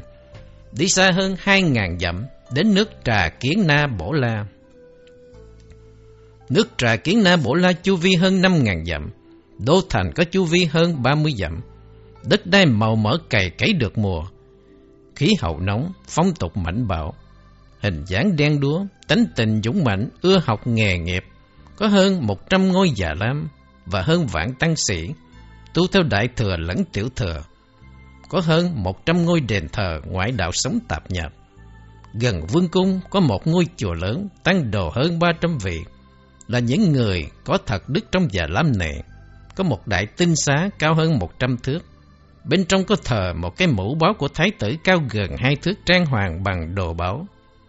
Đến giờ ngọ, người ta đem hương hoa cúng dường thì nơi thờ tự ấy phóng ra ánh sáng. Bên thành của Đại Già Lam có một tịnh xá cao hơn năm mươi thước. Trong đó có chạm tượng Đức Từ Thị Bồ Tát bằng gỗ bạch đàn cao hơn mười thước. Đến giờ ngọ phóng ra hào quang. Được biết rằng tượng này do hai trăm ức A-la-hán tạo nên. Thành phía bắc chẳng xa có một rừng cây đa la chu vi hơn ba mươi dặm. Lá của nó dài và rộng, có màu sắc tươi nhuận. Thư từ của các nước đều dùng lá cây này. Trong rừng có một bảo tháp. Đây là di tích của bốn vị Phật trong quá khứ đã đi kinh hành ngồi thiền. Ở đây được nghe kể rằng có cả hàng hai trăm ức bảo tháp như thế để thờ di thân xá lợi của những vị A-la-hán. Thành phía đông chẳng xa có một bảo tháp. Nơi đây hư hoại hơn ba thước cao. Nghe người xưa nói lại rằng trong đó có thờ xá lợi của Đức Phật. Đến giờ ngọ phát ra ánh sáng diệu kỳ. Tại đây ngày xưa Đức Như Lai đã thuyết pháp hiện thần thông lực để hóa độ chúng sanh. Phía tây nam của thành không xa có một bảo tháp cao hơn một trăm thước do vua A Dục kiến tạo. Được nghe rằng nơi đây đã có hai trăm ức vị A-la-hán đã hiện thần thông để hóa độ chúng sanh. Bên cạnh đó có một già lam bây giờ chỉ còn nền móng. Chùa này do các A-la-hán kiến tạo nên. Từ đây đi về hướng tây bắc, vào trong rừng sâu có rất nhiều mãnh thú nguy hiểm, mãnh bạo hung tàn. Đi hơn hai nghìn bốn trăm năm mươi dặm nữa đến nước Maha Sách Trạch. Nước Maha Sách Trạch có chu vi hơn sáu nghìn dặm. Đô thành ở phía tây giáp với sông lớn có chu vi hơn ba mươi dặm. Đất đai màu mỡ cày cấy trồng trọt tốt tươi, khí hậu ôn hòa, phong tục thuần chất, hình thù to lớn, tánh tình buông lung. Có ân thì đền, có oán thì trả. Người bị lăng nhục có thể chết cũng báo thù. Lúc cùng quẫn dù bị chặt đầu, chặt chân cũng báo thù. Cả hai bên đều kiên cường, nhưng sau đó thì lắng dịu. Lâm trận mà thối lui, nếu không bị giết cũng bị giáng chức. Lính mà thất trận sẽ bị hình phạt cho mặc đồ đàn bà xấu hổ mà chết. Nhà nước nuôi những kẻ lực sĩ và dũng sĩ hơn cả trăm người. Mỗi mỗi vì sự quyết chiến mà cho uống rượu say, mang hàng vạn mũi tên nhọn đâm tới. Gặp người phản quốc hình phạt chẳng kém. Khi ra đi đánh trống tên chuông làm tiền đạo, lại phục rượu cho hàng trăm con voi say để chiến đấu, và chúng giày xéo lên người khác không tha. Vua nước này mang người và voi đến nước bên cạnh. Vua thuộc dòng dõi Sát Đế Lợi, tên gọi là Bổ La Khẻ Xá, mưu kế sâu xa, nhân từ rộng rãi. Thiên hạ đã vì chữ trung mà hy sinh hết mình. Lúc ấy vua Giới Nhật đông chinh, Tây phạt từ xa đến đây, duy chỉ có người nước này là không thần phục. Kêu gọi năm nước Ấn Độ và chiêu mộ các nước lân bang, thân chinh thảo phạt tức sẽ thắng. Đúng ra binh lính ở đây như vậy, và tục lệ ở đây cũng như thế. Người ở đây thích học tập nhưng tin theo cả tà lẫn chánh. Có hơn một trăm ngôi già lam và hơn năm ngàn tăng sĩ tu theo đại thừa lẫn tiểu thừa. Có hơn một trăm ngôi đền thờ, có nhiều ngoại đạo sinh sống ở đó. Trong và ngoài thành lớn có năm bảo tháp thờ bốn vị Phật quá khứ đi kinh hành và ngồi thiền do vua A Dục dựng lên. Trừ những bảo tháp bằng gạch và đá, đa phần đều bị hư hoại không dùng được. Phía nam thành không xa có một già lam cũ, trong đó có một tượng Bồ Tát Quán Tự Tại bằng đá rất linh thiêng, khi nguyện cầu có nhiều kết quả. Biên giới phía đông nam của nước có dãy núi lớn làm cương lĩnh trọng yếu. Tại đây có nhiều chùa viện trong hang cốc, cũng có nhiều chùa xây trên núi, có nhiều tầng và lưng chùa là vách núi do ngài A-la-hán A Chiết La xây dựng. Vị A-la-hán này là người miền Tây Ấn Độ, Mẹ của Ngài sau khi mạng chung, Ngài muốn quan sát xem sanh về xứ nào thì thấy sanh vào nước này và thọ thân người nữ. Vị A-la-hán ấy lại đi đến nơi đây, muốn hóa độ phải tùy cơ nhiếp thọ vào làng khất thực, rồi đến nhà của mẹ Ngài sanh ra. Người mẹ mang đồ ăn cúng thí, rồi sữa trong mình tự nhiên chảy ra. Bà cảm nhận vị tu sĩ này là kẻ thân thuộc nhưng chưa có rõ. Vị A-la-hán thuyết pháp nhân duyên, bà nghe mà chứng thánh quả. Vị A-la-hán ấy nhớ tới ơn sanh thành dưỡng dục và mong được đền đáp được nghiệp duyên đó là sự trả hiếu tạo đức một cách sâu dày, nên xây dựng Già Lam này. Trong Già Lam có một tịnh xá lớn, cao hơn một trăm thước, trong đó có một tượng Phật bằng đá, cao hơn bảy mươi thước. Bên trên tượng đá có bảo cái bảy lớp, dệt theo đẹp đẽ, bảo cái ấy cao cả ba thước. Nghe người xưa nói rằng đây là do nguyện lực của A-la-hán mà có được, hoặc cũng có nơi nói đây là nhờ vào thần thông lực, hoặc cũng có nơi nói là do công lao của nghề làm thuốc mà những khảo sát thực tế chưa có rõ ràng. Bốn bên tịnh xá tường đá được điêu khắc chạm trổ những hình ảnh của Đức Như Lai ngày xưa khi tu hạnh Bồ Tát và những nguyên nhân trước. Sau khi chứng thánh quả vào nơi nhập diệt rồi có nhiều linh ứng. Những điều nhỏ nhặt không có di tích cũng đều cho cắt vào. Bên ngoài cửa của Già Lam, mỗi bên đều có một con voi đá. Nghe người xưa nói lại rằng con voi này có lúc nó rống lên tiếng lớn, đất đai chấn động, và ngày xưa đây cũng là chùa mà Bồ Tát Trần Na dừng chân. Từ đây đi về phía tây hơn một ngàn dặm, qua sông Nại Chư, đã đến nước Phạt Lục Yết Chiêm Ba. Nước Phạt Lục Yết Chiêm Ba có chu vi hơn hai nghìn bốn trăm năm mươi dặm, đô thành có chu vi hơn hai mươi dặm. Đất đai khô cằn, cây cỏ mọc hoang, biển nóng nên nghề nghiệp hướng về biển cả.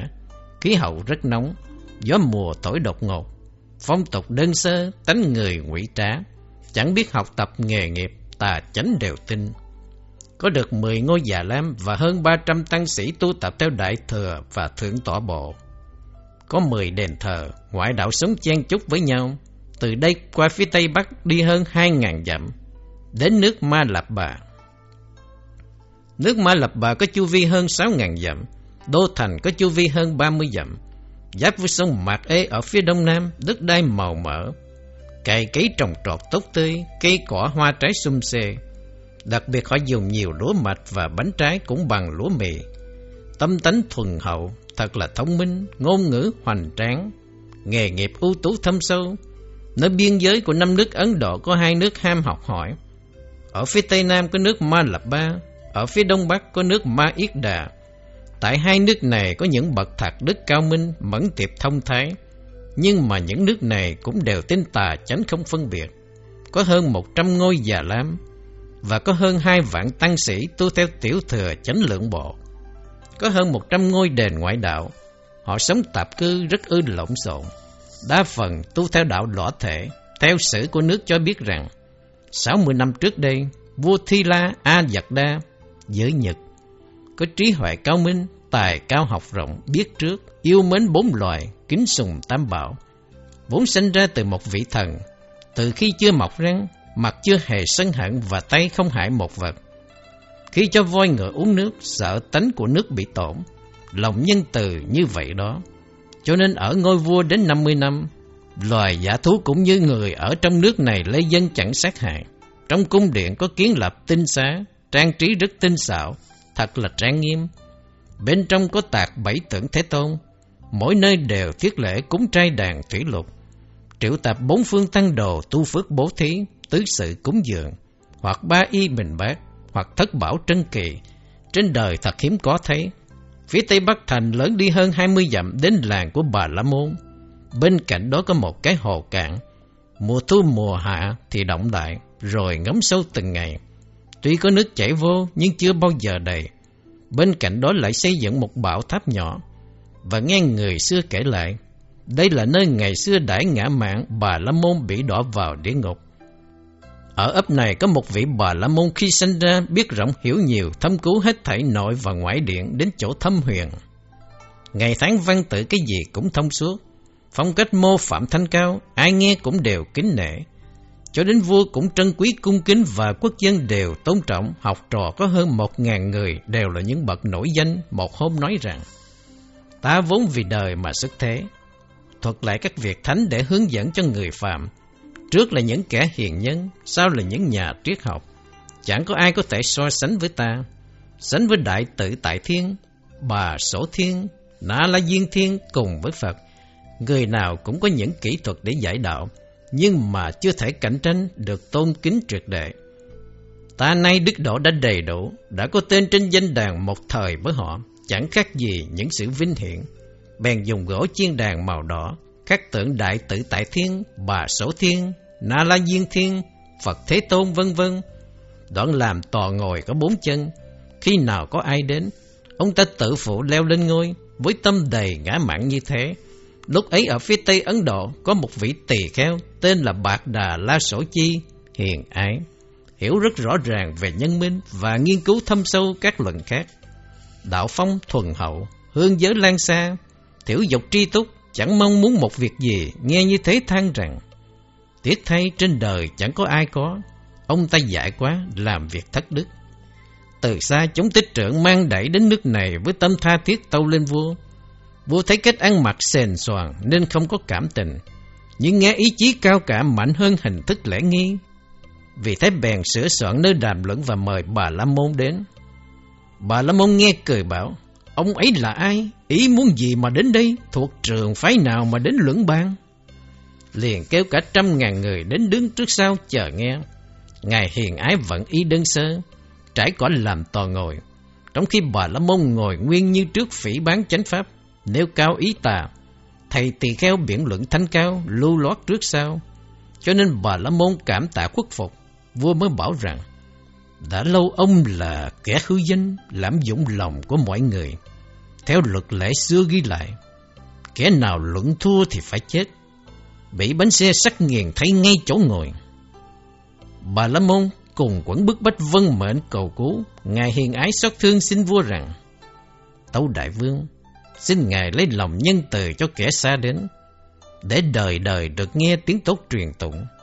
Hãy ban bố lượng từ bi giáo hóa, đừng làm cái việc kia nữa. Nếu vua không thi hành thì bần tăng sẽ bỏ đi. Vua ra lệnh cởi lừa đi khắp nơi trong thành để loan báo. Bà La Môn xấu hổ nhục nhã, xin phẫn hận thổ huyết. Vị tỳ kheo kia nghe xong liền đến an ủi mà nói rằng: nhà ngươi học hết nội ngoại điển, nghe hiểu mọi điều, mà sự vinh nhục chỉ là sự tới lui thường tình, phàm cái danh ấy đâu phải là thật. Bà La Môn lại còn phẫn nộ vô cùng, mắng vị tỳ kheo thê thảm và phỉ báng đại thừa, khinh chê các bậc tiên thánh. Lời nói chưa xong, đất liền nứt ra, thân sống này rơi xuống sâu. Di tích vẫn còn đây. Từ đây qua phía tây nam, ra đến biển gặp phía tây bắc, đi hơn hai nghìn bốn trăm năm mươi dặm, lại đến nước A Thác Ly. Nước A Thác Ly có chu vi hơn sáu nghìn dặm, đô thành hơn hai mươi dặm, cư dân đông đúc, của quý tích tụ, cày cấy tuy được mùa, nhưng hưng bại lại khó biết. Đất đai nhiều cát, hoa quả rất ít, sản xuất hồ tiêu và lá tiêu non, sản xuất gỗ trầm hương và những cây lê. Khí hậu nhiệt đới, có nhiều gió mùa, người tánh tình thô thiển, trọng tài chê đức, ngôn ngữ văn tự nghi lễ. Các việc giống như nước Ma Lạp Ba, đa phần không tin phước đức. Những tín đồ đều tin theo thiên thần, có hơn mười ngôi đền thờ. Ngoại đạo sống lẫn lộn, từ nước Ma Lạp Ba đi về phía tây bắc hơn ba ngày, đến nước Khiết Thác. Nước Khiết Thác có chu vi hơn ba trăm dặm, đô thành có chu vi hơn hai trăm dặm. Dân cư sống đông đúc, nhà cửa giàu có, không người cai trị nên trực thuộc nước Ma Lạp Ba. Vì phong tục tập quán, thổ sản cũng giống với nước này. Có hơn mười ngôi già lam và hơn mười nghìn tăng sĩ, tu theo cả đại thừa lẫn tiểu thừa. Có hơn mười ngôi đền thờ, đa phần là ngoại đạo. Từ đây đi về hướng bắc hơn một nghìn dặm, đến nước Phạt Lạp Tỳ. Nước Phạt Lạp Tỳ có chu vi hơn sáu nghìn dặm, đô thành có chu vi hơn ba mươi dặm. Đất đai thổ sản khí hậu điều hòa, phong tục tánh tình giống như người nước Ma Lạp Ba. Cư dân ở trong những nhà cửa sang trọng giàu có, có người giàu có trở thành tỷ phú, số đó hơn một trăm người. Xa gần, đồ quý đều đem đến nước này. Có hơn một trăm ngôi già lam và hơn sáu nghìn tăng sĩ tu theo tiểu thừa chánh lượng bộ. Có một trăm ngôi đền thờ. Ngoại đạo sống tạp cư, khi Đức Như Lai còn tại thế đã nhiều lần đi đến nước này. Cho nên vua A Dục đã cho kiến thiết những bảo tháp và trồng cây nơi Phật dừng chân. Đấy cũng còn là di tích của ba vị Phật trong quá khứ đã kinh hành ngồi thiền và thuyết pháp. Vua bây giờ thuộc dòng Sát Đế Lợi, là cháu của vua nước Ma Lạc Ba, là con của vua Thi La A Dạc Đa thuộc nước Yết Nhược Cúc Việt bây giờ. Hiểu là đổ ngư ba phạt thác, tánh tình thô tháo, trí mưu đều thiển cận, tuy nhiên thuần tính nơi Tam Bảo. Mỗi năm đều thiết lễ đại hội bảy ngày, dùng món ngon vật lạ để cúng dường chư tăng cùng với ba y và thuốc men các thứ, gồm đủ bảy loại quý báu, rồi thêm bố thí làm phước để đức lại cho đời. Tôn trọng đạo lý học thuật, xa gần cao tăng đều được kính lễ. Đi ra khỏi thành chẳng xa, có một đại già lam do vị A-la-hán A Chiết La kiến lập.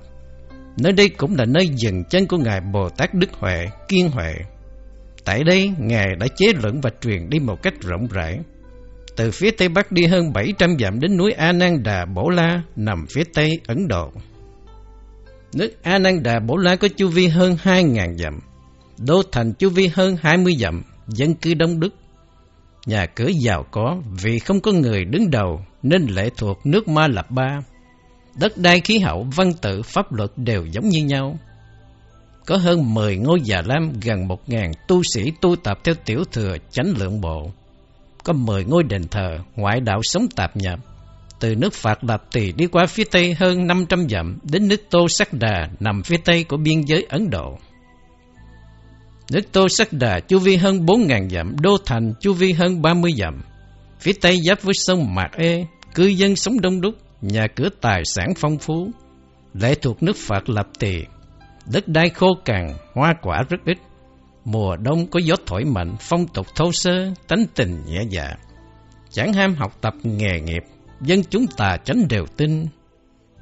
Có hơn năm mươi ngôi già lam và hơn ba nghìn tăng sĩ tu theo Đại Thừa và Thượng Tọa Bộ.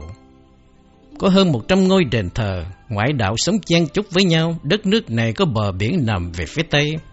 Ai sống gần biển rất thuận lợi để mua bán trao đổi. Đi khỏi thành không xa mấy, có núi Hữu Thiện Đà.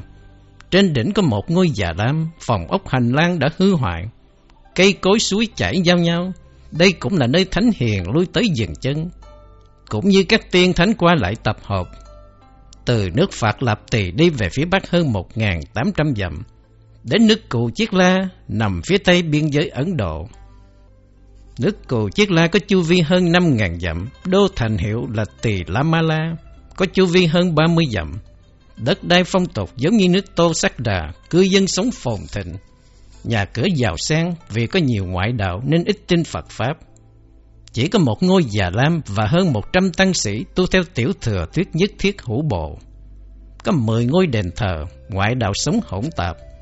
Vua thuộc dòng Sát Đế Lợi, khi tuổi còn nhỏ trí dũng lại cao mưu, thâm tín Phật Pháp.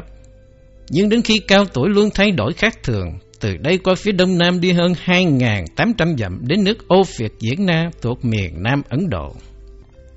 Nước Ô Phiệt Diễn Na có chu vi hơn sáu nghìn dặm, đô thành có chu vi hơn ba mươi dặm, đất đai phong tục giống như nước Tô Sắc Đà. Cư dân phồn thịnh, nhà cửa giàu có, có hơn mười ngôi già lam, đa phần đã hư hoại. Chỉ còn lại năm ba ngôi và có hơn ba trăm tăng sĩ tu theo Đại Thừa và Tiểu Thừa. Có hơn mười ngôi đền thờ, ngoại đạo hầu hết sống tạp nhập. Vua thuộc giai cấp Bà La Môn, thông suốt kinh điển ngoại đạo, không tin Phật Pháp.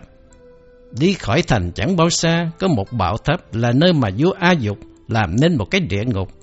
Từ đây đi về hướng Đông Bắc hơn một ngàn dặm đến nước Trịnh Chỉ Đà. Nước Trịnh Chỉ Đà có chu vi hơn bốn ngàn dặm, đô thành có chu vi mười lăm hay mười sáu dặm, đất thấp nên cày cấy lúa thóc được mùa, cũng có trồng được lúa mạch và hoa quả.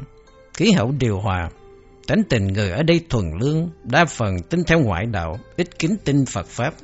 Có mười ngôi già lam, rất ít chư tăng. Có khoảng mười ngôi đền thờ mà ngoại đạo lên đến số ngàn. Vua thuộc dòng dõi Bà La Môn, bài bác Tam Bảo nhưng tôn trọng đức, cho nên các bậc học rộng hiểu nhiều đều vân tập nơi đây. Từ đây đi về hướng Bắc hơn chín trăm dặm đến nước Ma Ê Thấp Phạt La Bổ La nằm ở miền Trung Ấn Độ. Nước Ma Ê Thấp Phạt La Bổ La có chu vi hơn ba nghìn dặm, đô thành chu vi hơn ba mươi dặm, đất đai phong tục giống như núi Ô Phạt Diễn Na. tôn kính ngoại đạo, chẳng tin Phật Pháp. Đền thờ có mười ngôi, đa phần tu theo đạo lõa thể. Nhà vua thuộc dòng dõi Bà La Môn cũng chẳng tin sâu Phật Pháp. Từ đây đi trở lại thì đến nước Cù Chiết La, lại hướng về phương Bắc đi qua nơi hoang dã nguy hiểm hơn một nghìn chín trăm dặm, qua sông Tín Độ, sông Sindhu, đến nước Tín Độ ở phía Tây Ấn Độ. Nước Tín Độ chu vi hơn bảy nghìn dặm, đô thành hiểu là Tỳ Thiên Bà Bổ La có chu vi hơn ba mươi dặm. Cày cấy lúa thóc được mùa, đây là nơi sản xuất vàng bạc, ngọc ngà, đá quý, lại có thêm trâu, dê, lạc đà, lừa và những loại gia súc khác. Tuy chỉ có một ngọn núi sản xuất muối đỏ, có màu sắc giống như đá đỏ, trắng đen vân vân, nhưng người ở nơi khác đến đây lấy để làm thuốc. Con người tánh tình cương nghị, chất trực, hay đấu tranh, ưa phỉ báng, học hành không đến đâu nhưng lại thâm tín Phật Pháp.